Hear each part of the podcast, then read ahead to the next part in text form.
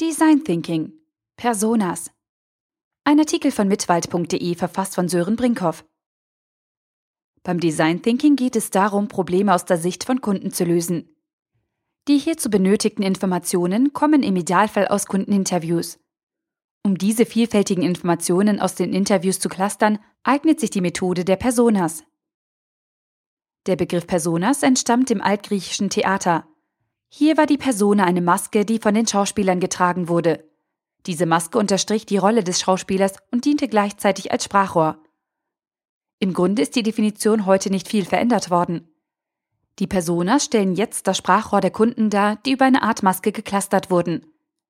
Die wichtigste Grundlage ist die Datenerhebung. Dies erfolgt am besten über Kundeninterviews. Doch wie entstehen aus verschiedenen Interviews Personas? Hierzu eignet sich die folgende Herangehensweise.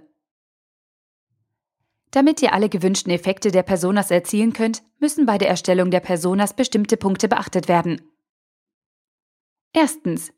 Sind die Personas ein Resultat aus Interviews, Fragebögen mit echten Kunden? Zweitens. Lässt die Persona Empathie entstehen? Name, Foto, Produktbezug. Drittens. Ist jede Persona einzigartig oder hat sie Gemeinsamkeiten mit einer anderen? Viertens. Ist die Anzahl der Personas klein genug, damit sich jeder im Team an den Namen und die Eigenschaften erinnern kann? Fünftens. Sind die Personas eine Art Werkzeug für das Entwicklungsteam, um zum Beispiel Designentscheidungen zu treffen? Sechstens. Hat die Persona Ziele, die für das Produkt relevant sind?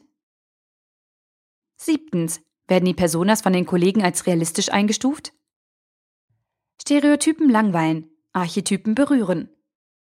Doch die Grundregel bleibt, Personas müssen aus wahren Daten stammen.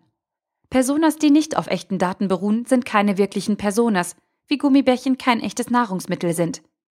Klar, sie machen irgendwann satt, doch der Einfachzucker bildet keine Grundlage für eine gesunde Ernährung. Doch welche Daten braucht es, damit eine Persona aussagekräftig wird?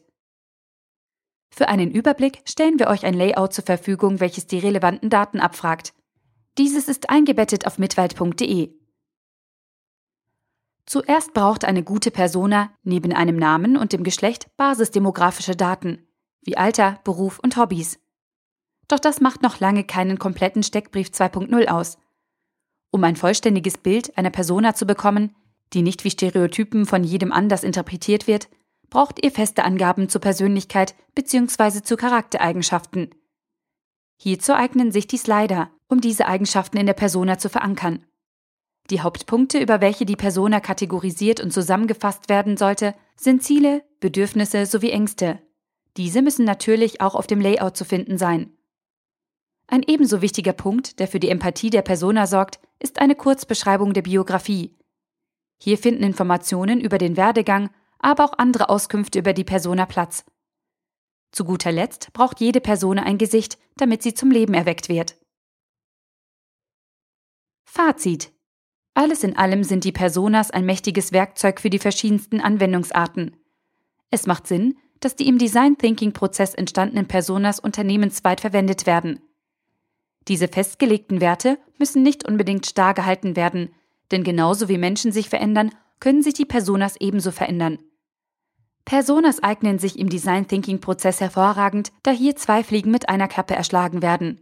Bei der Erhebung der Daten können persönliche Informationen zu den Kunden erhoben werden.